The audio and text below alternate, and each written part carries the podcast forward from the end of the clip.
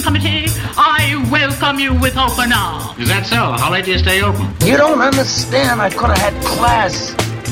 I could have been a contender. I could have been somebody. You want answers? I think I'm entitled. You want answers? I want the truth. You can't handle the truth. I hope they are watching. They'll see. They'll see and they'll know. And they'll say, "Why, she wouldn't even harm a fly. What's up, everybody? You're listening to NoCo Cinema here on WGM Plus. We are your guide to cinema here in the city of Chicago. I am Tom Hush, and we've got a very special uh, segment today. Very special guest uh, coming to us fresh off of the Cannes Film Festival. It's uh, our resident film critic. He writes for the Spool, uh, Film Monthly, as well as many other fantastic outlets. It's Matt Cipolla. Welcome back to the show, Matt. Hi. So um, you you just got back from Cannes uh, a couple days ago, right? Yeah, I got back on Sunday n- evening. Very nice. Uh, flight was good, I trust.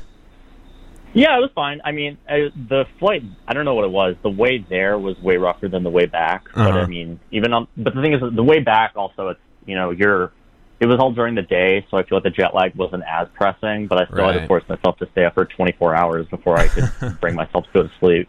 Yeah, I believe it. Not doing international travel is always a pain, but um, you got to go to one of the uh, most prestigious and sometimes controversial uh, film festivals in the world. Um, I, you know, I uh, reading a little bit about Cannes this year. It seemed like there was a little bit of controversy surrounding um, like the president of Canon, and, I'm not as well read as I probably should be about the festival outside of Yeah. reviews and stuff, but.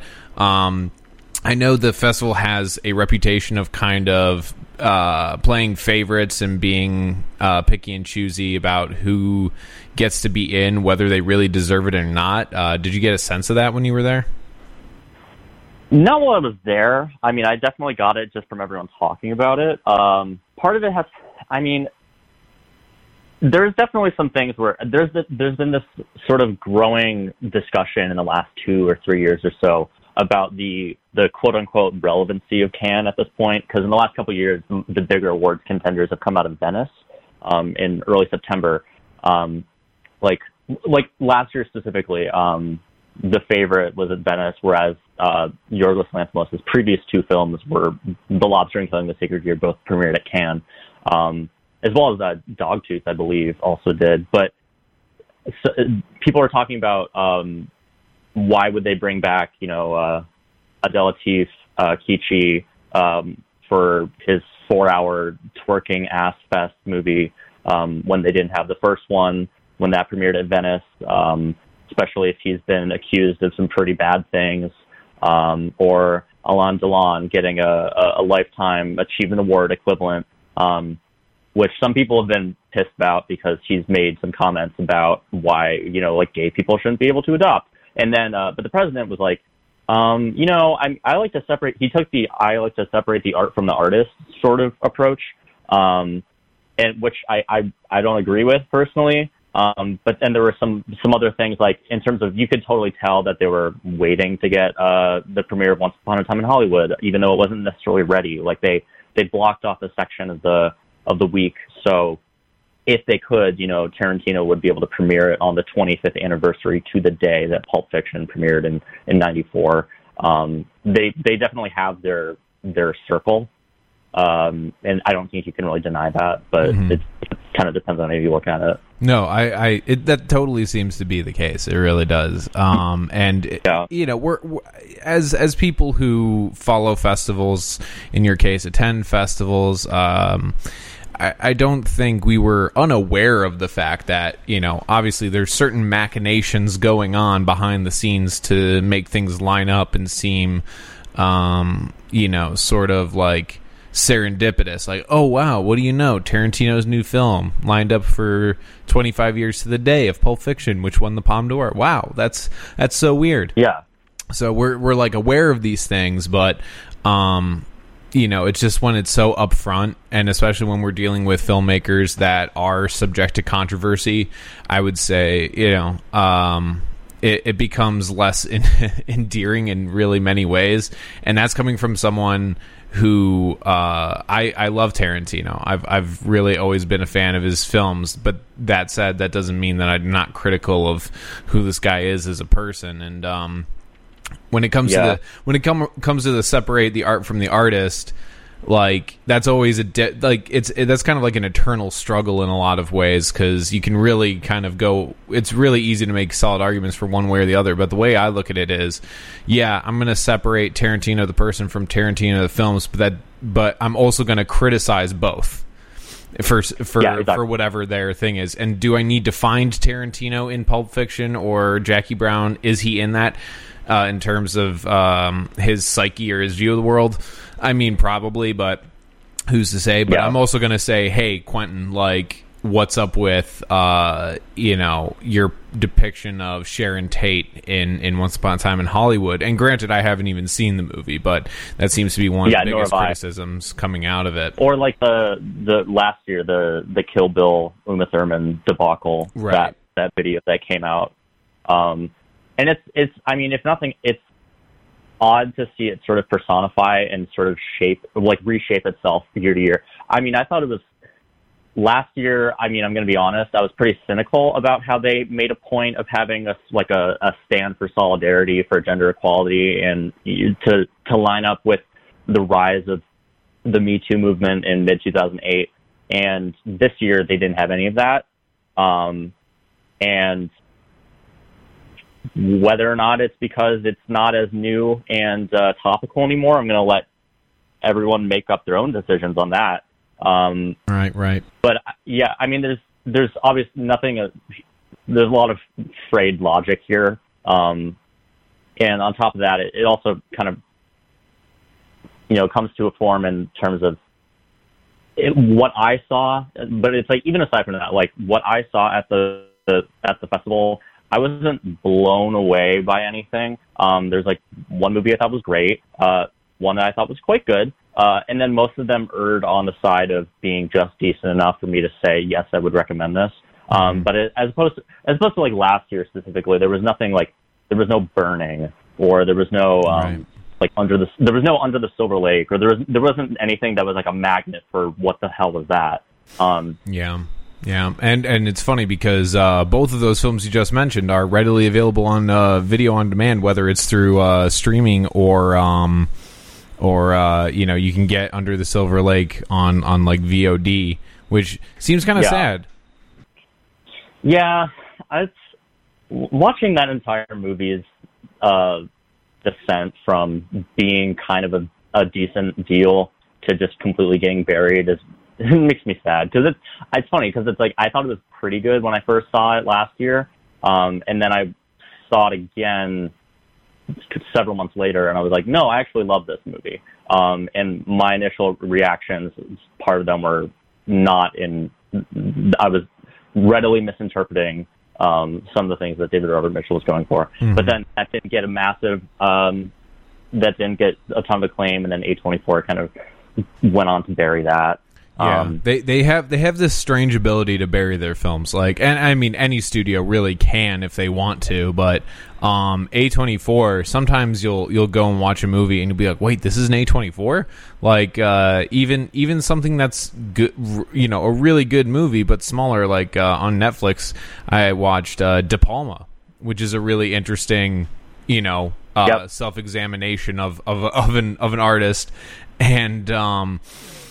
I did not know that was an A24. They really didn't push it that much, it seems. They were just kind of like, yeah, this is pretty much for the hardcore De Palma people, not for really anybody else. But when it comes to Under the Silver Lake, it really is kind of a sad story because um, David Robert Mitchell obviously burst into the indie world with uh, It Follows, which is a movie I really, really enjoyed. And I was like, oh, I Cannes't wait to see what he does next. And then yeah, it, that was also a can. that also played Cannes? Yeah, it was it was out of it was director's fortnight. It wasn't official. It wasn't the in competition for the Palme d'Or. Right. But even before that, he had Myth of the American Sleepover in 2010. That was also in director's fortnight. oh, like he's, really? he all- yeah all I I believe that's all three of his features. Um, they all played at Cannes. Oh, Um, wow. Like kind of he's kind of had a home at the festival since the beginning of the decade. So it was kind of I mean, it, it was kind of natural to see him go into being in competition, and then it just didn't play out. Um, yeah, I mean, I, I part of me has to wonder. It's like slightly off topic, but part of me has to wonder how much of that has to do with A24. Um, I believe in like around March 2018, they announced that one of the, if not the main founders of the company was leaving. And then right after that, there were a lot of differences in terms of how they were handling distribution and how they were picking up movies, um, or how they were not really plugging them at all. I remember like for Native Son, which played at Sundance, um, Ashton Sanders like had to call them out and be like, "Are you going to promote this movie or what?" Because I'm doing all the legwork here. And then they just were like, "Okay, here's a tweet. It's on HBO tonight. Wow. That's that's pretty disappointing from a company that Yeah. I've really respected over the years. And and um in terms of uh I guess brand recognition as a, as just straight up a viewer, not even as any sort of commentator on on any of this, but um when I saw A24 in front of a trailer, I was like, "Oh shit, this is probably going to be pretty interesting at the very least." Yeah. But uh, I, I wonder if it's. Oh yeah, sorry. Go ahead. Oh, I was just gonna say um, we'll get into the movies, but uh, make make make a comment here because I'm interested. Oh, I was just going to say, I wonder if they're going to be going sort of the focus features route in terms of they had a really select number of movies every year, and then they sort of diluted their filmography, so to speak, um, in just terms of picking up seemingly everything, and then some of them get a green light, and some of them just sort of fall by the wayside. Yeah, yeah, especially like, man, you know, uh, they probably didn't need to pick up Slice.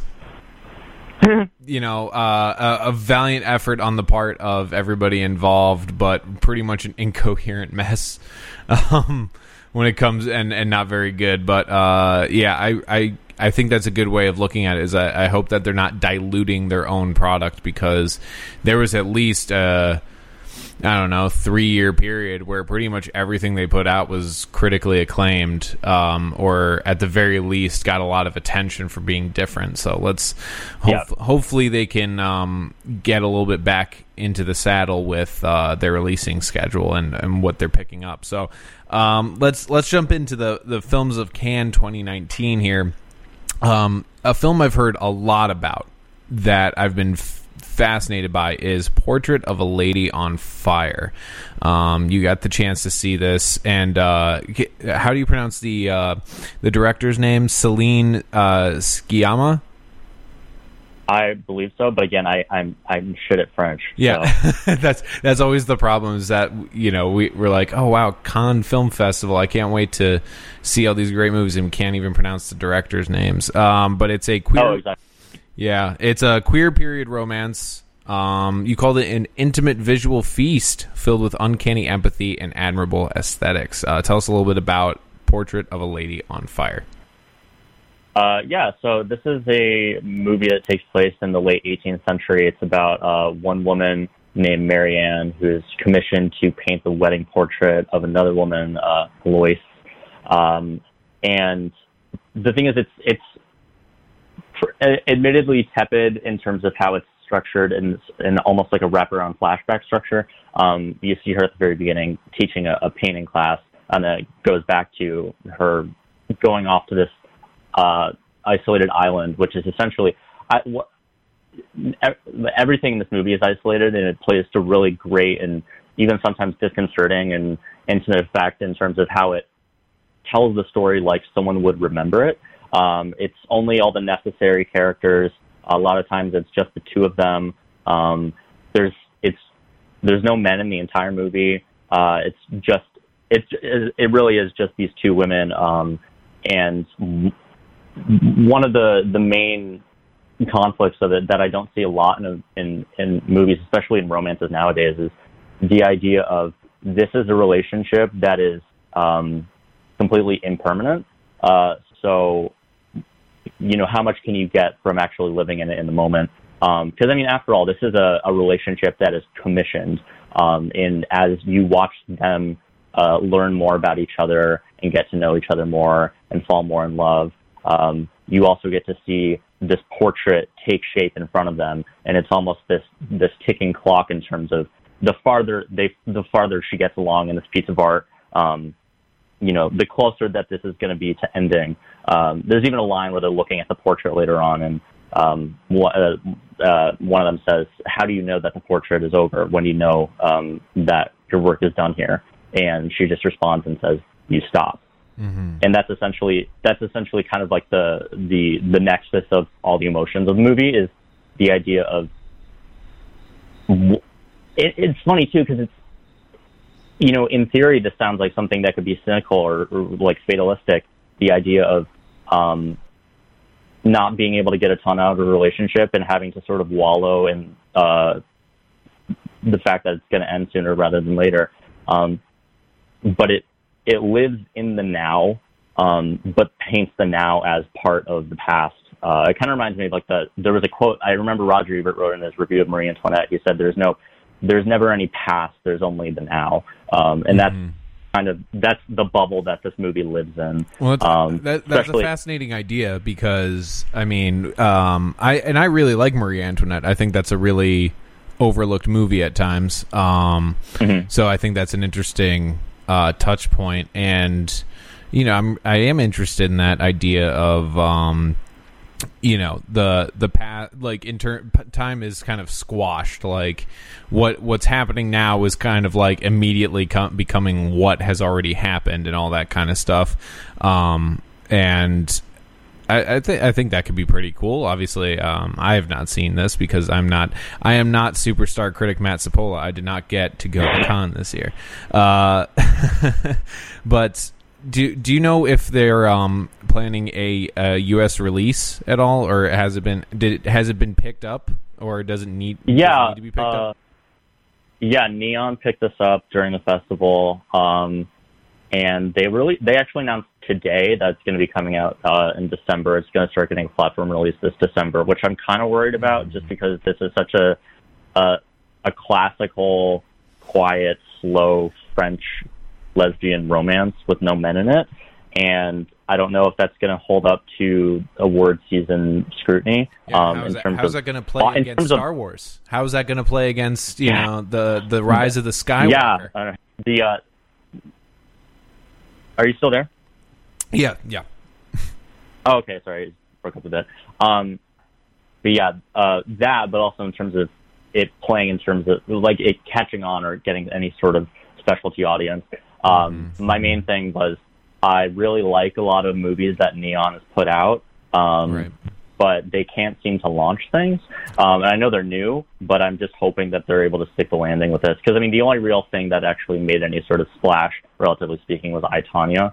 Um, and then since then, they've made they've distributed a ton of movies I love, but it's like Vox Lux came out in December, uh, like I think the same weekend last year. It was kind of thrown to the wolves and didn't get any Right. traction. Or um, Assassination Nation, incredibly different, but they were just like, here, we're just going to put this in 1,400 theaters, no platform release. They bought it at Sundance for 10 million. Yeah. Um, Well, and and the thing with Neon, I, I really enjoy them, and Neon is the was started by the folks at um, Al, same folks behind Alamo Drafthouse, correct?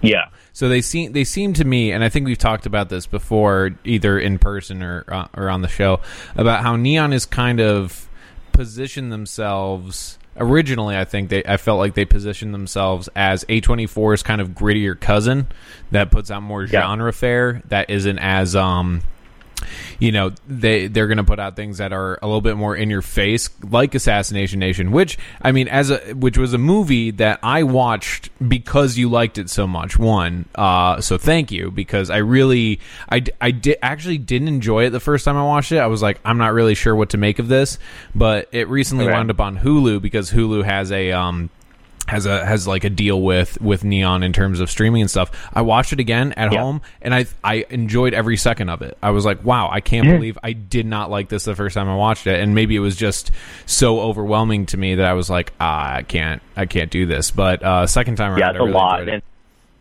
yeah, and they also uh, like even- uh, again going to their sort of grittier, you know, stamp. They had Revenge before that. Loved Revenge. Loved Revenge. Yeah, Revenge is great.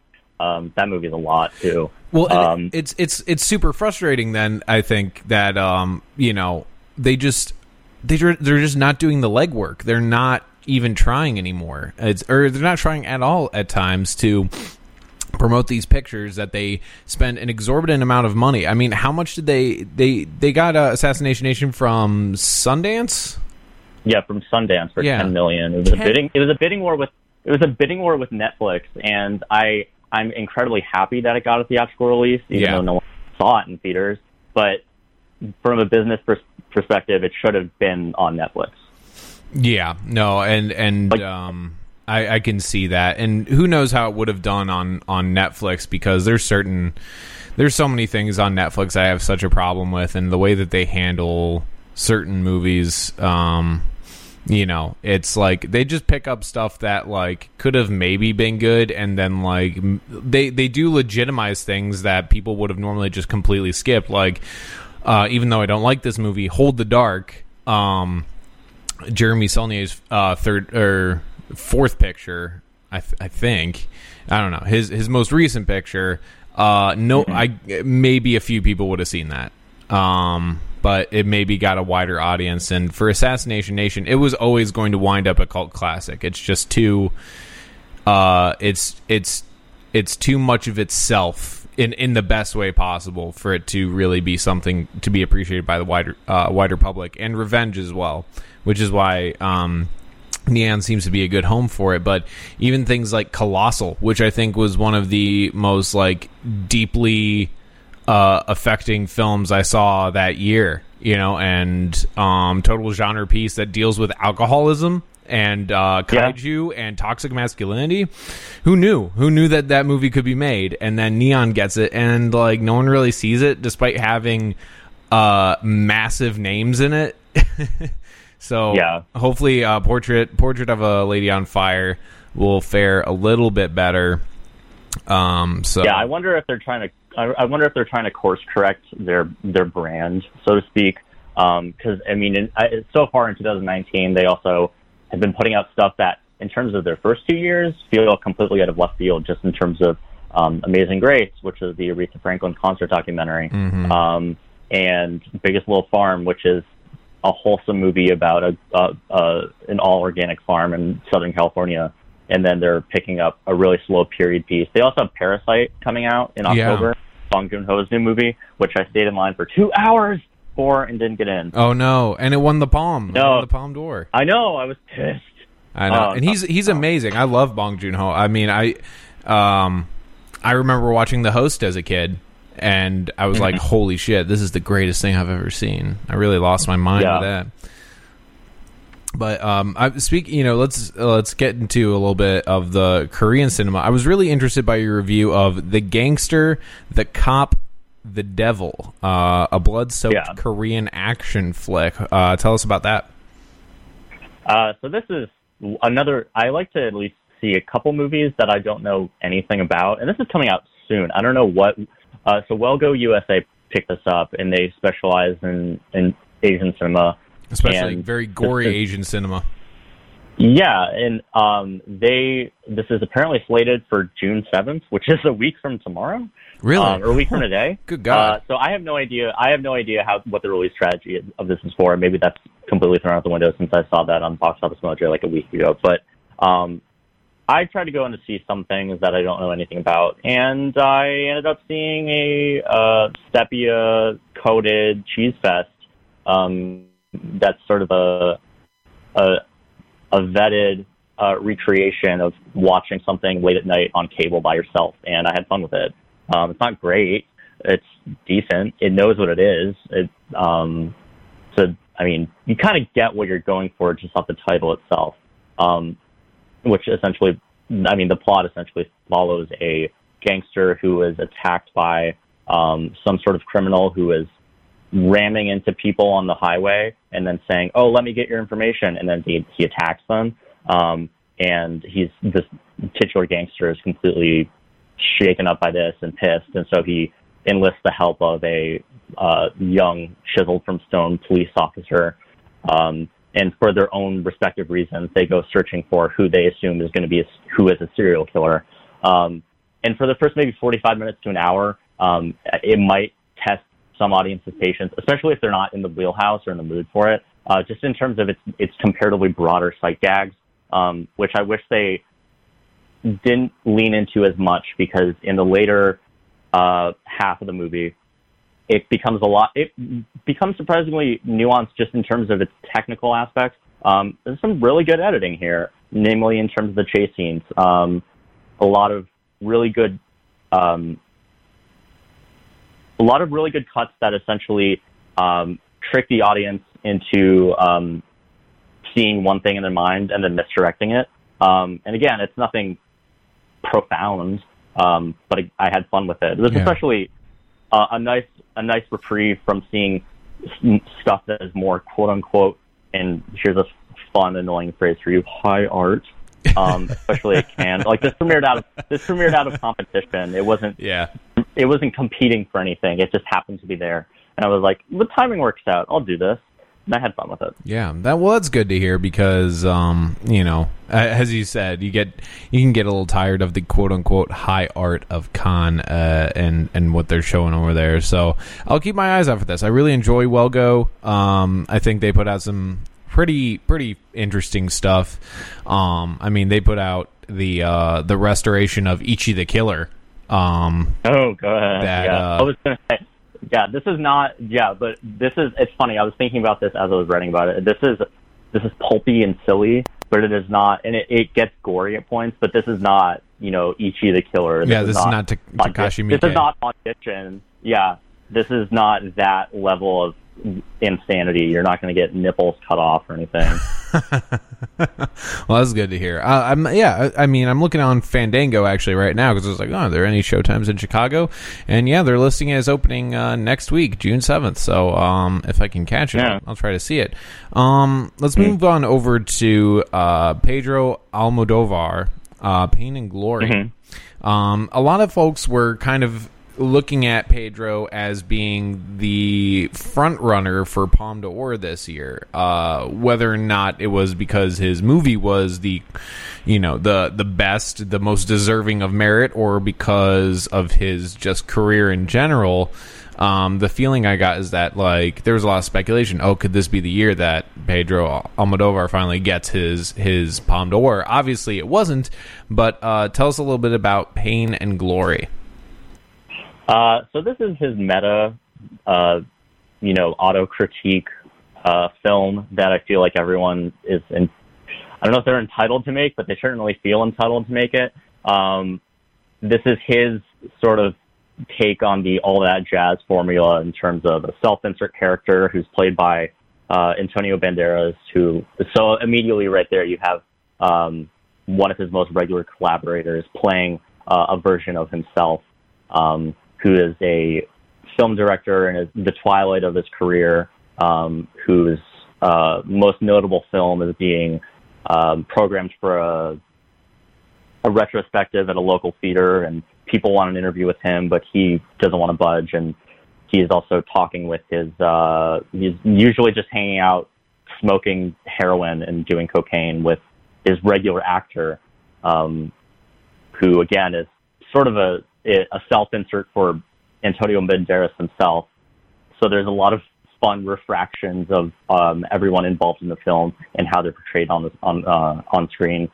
Um, but as he's dealing with his own uh, issues regarding mortality or his dwindling career, he gets he gives us what must be a bunch of flashbacks of him as a small child uh, living with his mother, played by Penelope Cruz, another regular collaborator of his, um, with uh, their life in rural Spain.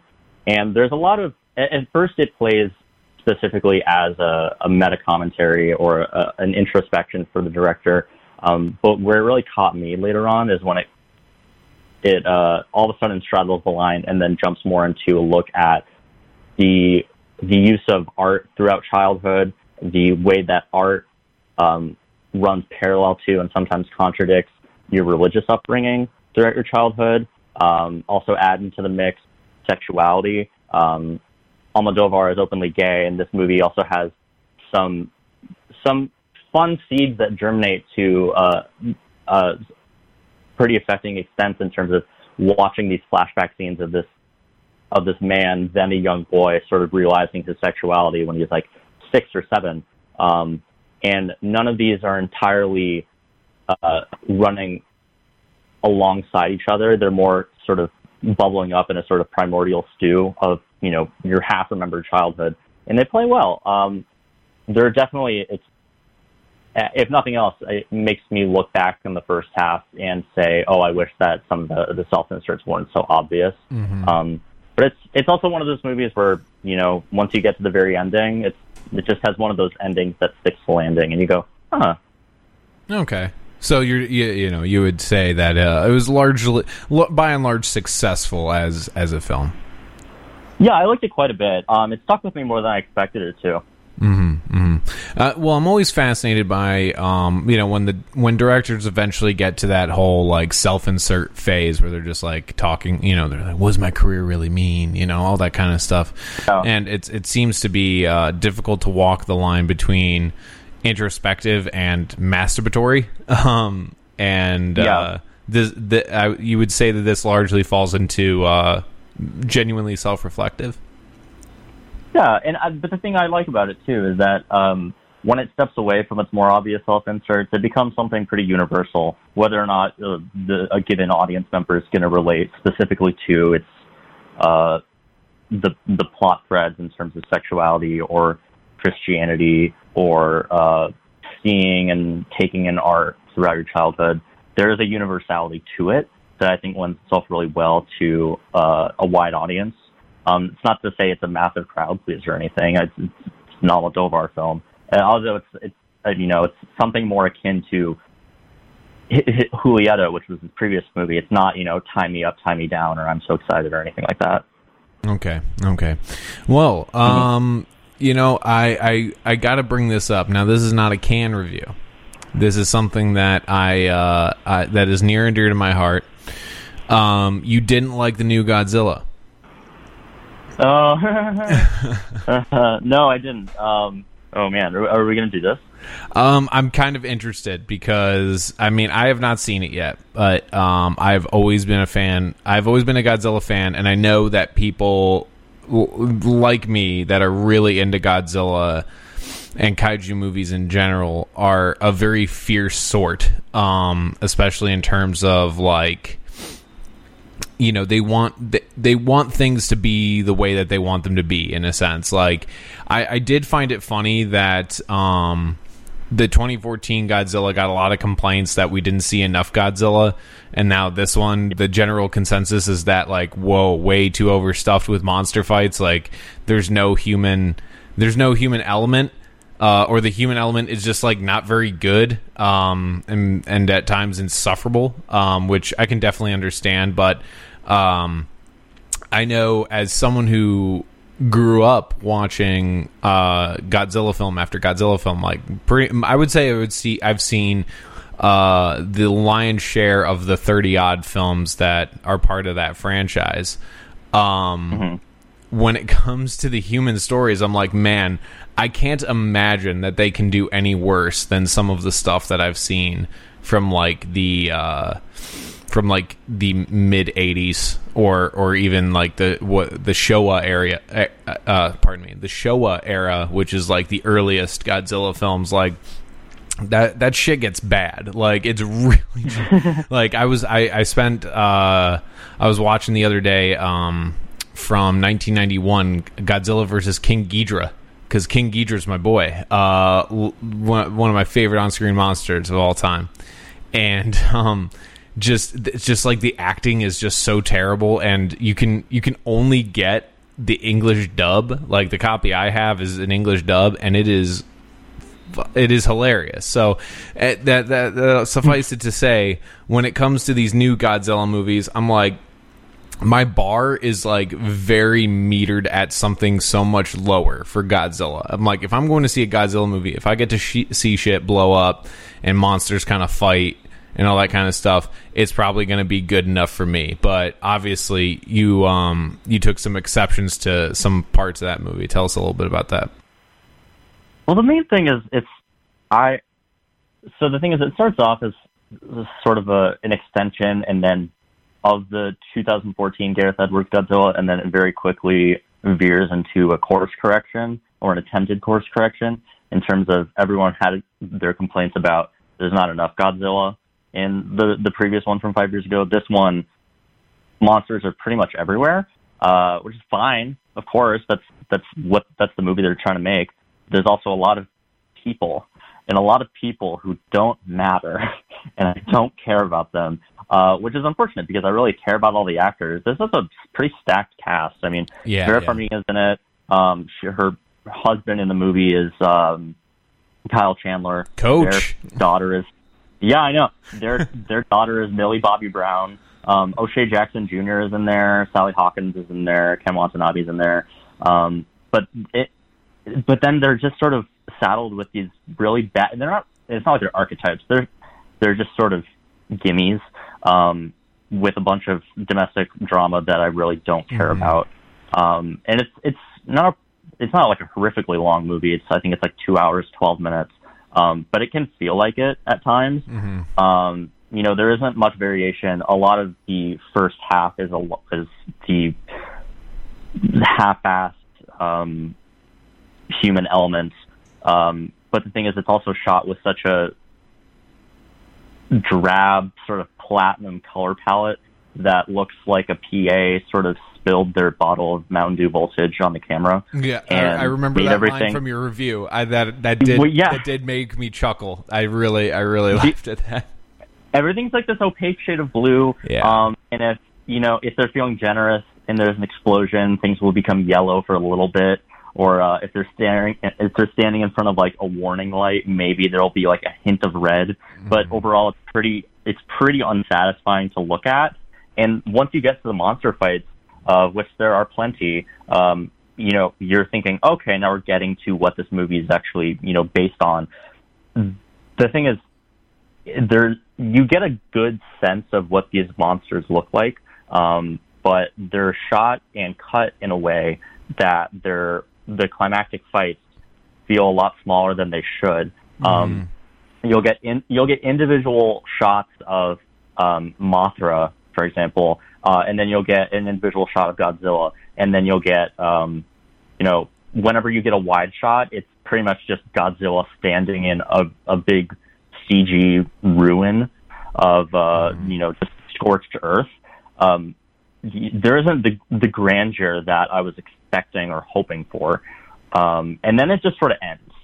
Um, it you know the first half goes on for too long. The second half is kind of underwhelming, and then it just pieces out.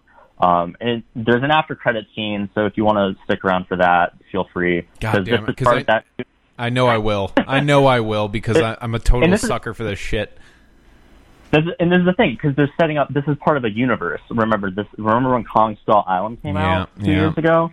This is the next one is uh, Godzilla versus Kong, um, which they don't. They don't. This. I mean, to its credit, this movie does stand as uh, an individual film. It's not like it's you know coasting off of um, its existence within some sort of larger universe. Um, but this it, it, at the same time, you're kind of thinking, okay, I wonder if this will play better in the existence of something else. But as for now, it's just sort Mm. of there. It just it makes it does make me wonder how these directors get these jobs. I mean, I guess I guess Gareth Edwards makes sense because he made a movie called Monsters, which I actually fucking hated. I hated that movie. I thought it was insufferable. Um, I thought like the like talk about bad human characters. I just I could not. I thought the premise was amazing, and I thought the special effects were used to uh, an amazing like like a, a sparse degree where I was like really interested in the world. And uh, Gareth Edwards is an amazing VFX artist. Um, he's that's like his total world. So putting him in charge of of Godzilla 2014 made sense. And really, I thought that movie. I think that movie is better than people give it credit for. Um, but yeah, I, I wouldn't say I was a fan, but I thought it was okay. And it like again, it had a lot of a lot going for it. Technically, it was shot by Seamus McGarvey, who shot.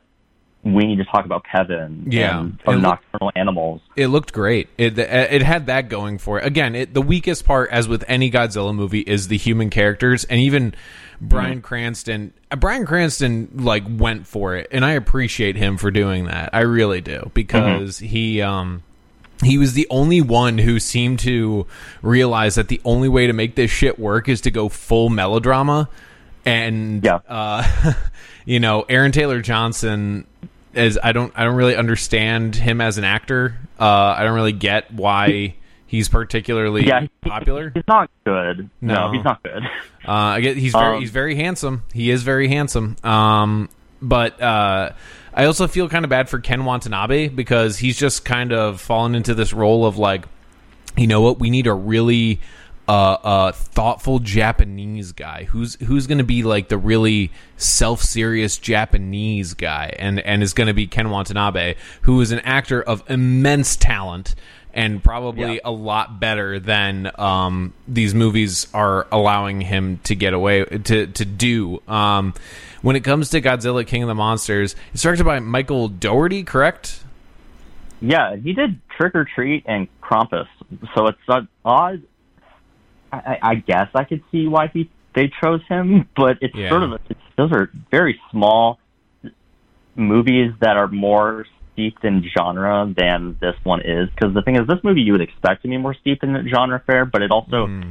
again, in that first half, it keeps spending its time on environmentalist ideologies that don't really go anywhere, Right. and then the movie wallows in its destruction, so it doesn't really hold much weight, and it just feels like filler. Um, and I, I just want to mention this before I forget. Bradley Whitford, I really like you, but no, this. So he's he's the, he's the comic relief in this movie. Um, and I okay, so I was talking to Clint Worthington, who's the editor for the Spool, and he was like, "I'm so mad that his character is based off Rick from Rick and Morty," and I was like, "Wait, what?" And he's like, "Yeah, they went on the record as saying that," and I was like, Oh my god! "Oh no," because Oh. his name is Doctor Rick in the movie, and he that should be fine, sure, whatever, comic relief, but he is just throwing out these you know limp-wristed zingers left and right. I'm just like, I get it, you're funny. Yeah, that's too bad because I I do love Bradley Whitford, and um, no, that is too bad. Um, yeah, yeah, I kind of want him to do like more of like a a, a more sardonic cabin in the woods type of type of thing. But here he is, feels like he's an entirely Yeah. different. He's Hell. like broad. hell even give me Studio 60 on the Sunset Strip, Bradley Whitford. I'll take that, Bradley Whitford. That was a pretty good show. Um, so King King of the Monsters. the Bradley Whitford in the one episode of the X Files where he was like in a volcano for no reason. Oh man! All right, I, I'm s- I'm definitely still gonna give them my money because Yeah, of course, go for it. I'm not. It's not like I was offended by this movie. No. Some people online were like, "How dare you? Have you ever seen a kaiju movie? Get out your Well, head out of your ass." and that's like, and that's the eh. thing. That's the thing. Like kaiju movies, it's it, there's it's such a difficult genre because at their best, at their absolute best, they function as like this awesome allegorical science fiction about like humanity and like I mean, w- lest we forget the original Godzilla, the whole thing is just like dealing with national trauma. That's that's Godzilla. Yeah. That's the OG Yeah, and the OG thing is- Gojira. and they make it they they there's potential here to use that formula to really good extent and to make it feel a lot more timely. Right. um, because again there's there are like shades of some sort of environmentalism to this film specifically the idea of oh there's too many people um, all these monsters are ruining everything but godzilla is gonna they kind of because you know the setup is there's all these these different monsters fighting each other. Godzilla's enemies with those monsters. Let's pit godzilla against them. Godzilla can sort of you know cleanse the earth so to speak. Um they you know it has its pulse on what made godzilla a product of its time when it came out post world war ii um but it, it just it, again it just feels like a missed opportunity uh especially because when it starts you're thinking oh you could really do some stuff with this but it doesn't go all the way. It doesn't go all the way in making this um again here's the word for you high art or it doesn't just go into being complete you know cheese fest Yeah, it's a that's that's too bad that you know at the very least if you can't go high art, go cheese, go go big Yeah. cheese. Um, so and and to to all the listeners, if you um if you see Godzilla and you don't like it and you want something more traditional, luckily for you, Toho, the original company that uh, created made Godzilla, created Godzilla, uh, put out an awesome Godzilla film in 2016 called Shin Godzilla. That is very good. And if you ever wanted to see a mashup of a monster movie and the uh, the political film, the political comedy in the loop, uh, that's for you. Check. Check. Have you seen Shin Godzilla? Yeah. Did you like it? No, I just I think it's funny that no, I did. I just thought it was funny that you compared it to In the Loop. It's it's basically it's a it's a comedy. I was laughing throughout half that movie, and it was I think that was Yeah. the intent because I'm just like, oh my god, look at how ineffectual the government is. Um, Matt Cipolla. Matt Cipolla, uh, one of my favorite critics. Love reading you. I'm so glad that you're you're writing a ton of stuff for the spool. Um, created by Clint Worthington, another excellent critic, uh, great film thinker as well. It's nice to see. A Yeah, we've fresh, had him. Yeah, yeah, he's he's he's been kind enough to donate his time, and um, uh, if you're listening, Clint, you're always welcome, man. Just uh, just send me an email. Um, but it's not, you know, honestly, in, in all seriousness, it's very nice to see a new site on the scene. Um, you know, getting getting more film writing out there, and uh, I know it's I know it's tough to be a film a film writer, whether you're doing, um, you know, reviews or features or what have you. But um, you guys are doing some really great work, and I'm and I'm really enjoying a lot of it. So. Um, People can follow you uh, at Cipolla Matt on Twitter. I know. That, didn't you get locked out of your Twitter account fairly recently? Oh. because you changed your age. Oh, I was oh, so mad. Okay. Don't even get me started. Yeah. Twitter is okay. On top of that, okay, there's a whole thing because I'm like, okay, let's see how I can contact Twitter and actually try to get some sort of help. They have a number. They have like a helpline, and when you call, there's an automated voice that says, "Thank you for calling Twitter. We do not offer assistance over the phone. Please email our support." And I'm like, well, why'd you put the number on the site, idiot? To fuck with you, Matt. Yeah, but- to fuck with you. Yeah, but no, no, I'm back on Twitter. That's that was a fun adventure like two months ago. It scarred me since. Um, but no, in the meantime, there's that. There's um, donate to the Spool Patreon. That'd be great. Um, there's a lot of other great writers on there, like Michael Snydell. Scout Tafoya has some stuff on there. Um, there's a lot of cool people doing features. Robert Daniels, who we had on here to talk about Yes, Sundance, he yes. wrote about some other stuff recently. Um, and then on the meantime, I had a thing on RogerEbert.com about Enter the Void. I did. I saw about. that. Yeah, because me and me and Chaz are uh, are acquaintances, and um, Oh wow. yeah, she's oh man, she she threw that out on Facebook. I was like, wait, I know that dude.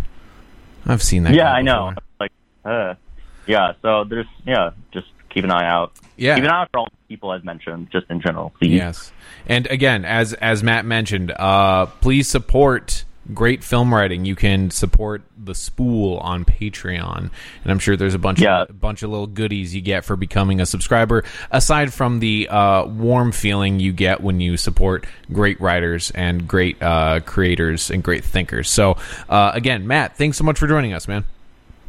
Of course. Thanks for having me again. All right. Uh, we will talk to you all next week. Uh, this has been NoCo Cinema here on WGM Plus. We are your guide to cinema here in the city of Chicago. I am Tom Hush, and uh, have a good one.